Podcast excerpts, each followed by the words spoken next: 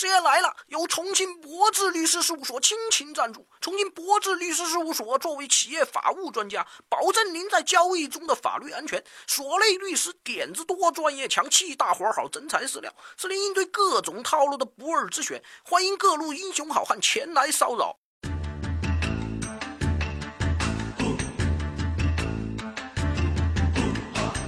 放眼当今社会，但凡是花银子的事儿。几乎没什么是二维码解决不了的，买单、转账、发红包，拿出手机扫一扫。但越是便捷取巧，往往也越容易出问题。最近就有小伙伴来跟师爷吐槽个事儿，说他是个手残党。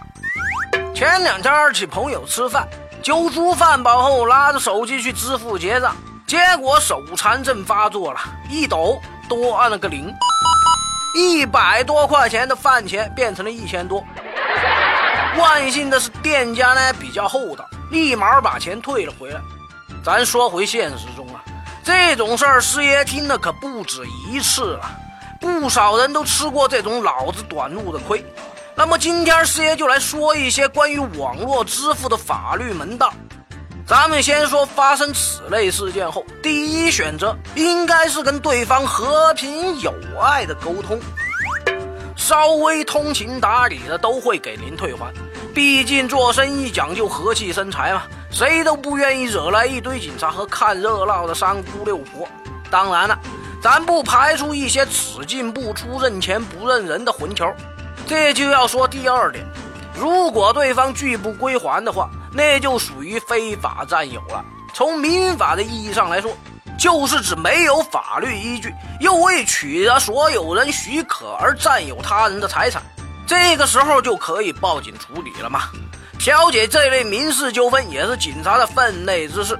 如果数额较大呢，财物价值达到了五千至一万元以上的，那么恭喜你了，完成了从违法到犯罪的升级。按照我国刑法第二百七十条的规定，以非法占有为目的，将他人财物非法占为己有，数额较大，拒不交还的行为，就构成了侵占罪。侵占罪的量刑一般为两年左右的有期徒刑加罚款，数额巨大或者情节特别严重的，则可达到五年。另外提醒一点。侵占罪属于自诉案件，也就是受侵害方必须自己去法院起诉。偷懒的小伙伴想依靠公安机关立案来进入刑事案件的司法流程的，这个算盘你还是别打了。所以这个时候最应该做的就是为以后可能出现的对簿公堂收集保存证据。那么第三点就是师爷长期强调的收集保存证据了。你可以用手机拍下商品的标价，保存好消费小票或清单等一切可以证明实际消费金额的东西，或者呢，要求支付平台为你提供本次消费的电子回执单。如果不能提供回执单的，那就要保存好网络支付的消费记录。甭管您是图方便跟对方私底下讲道理、谈感情、协商，还是勇往无前的选择复杂的司法途径，只要产生了纠纷呐。就要第一时间想到证据，这样才能进退自如啊！现实中发生此类纠纷后，除非是通情达理的人能和平解决，否则都要为采取法律手段做好准备，并无其他取巧而套路啊！因此，各位小伙伴一定要注意事前预防，避免出现这种大意失荆州的情况啊！如果事情已经发生了，就要尽量和对方多沟通，争取和平解决。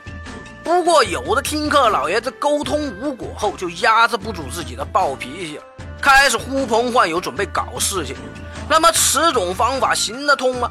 这些情况最后的结果又会是怎样呢？且听咱们师爷来了，下回分解。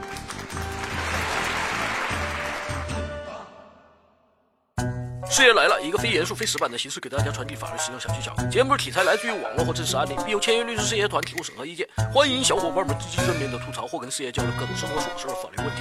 事业会在第一时间根据专业人士的意见，为您添上轻松易懂的各类点子和主意。听课老爷都说行，支持一分也是情。有灵善对事业事儿，生活无忧处处赢。欢迎小伙伴们积极关注、点赞、加打赏，谢谢大家。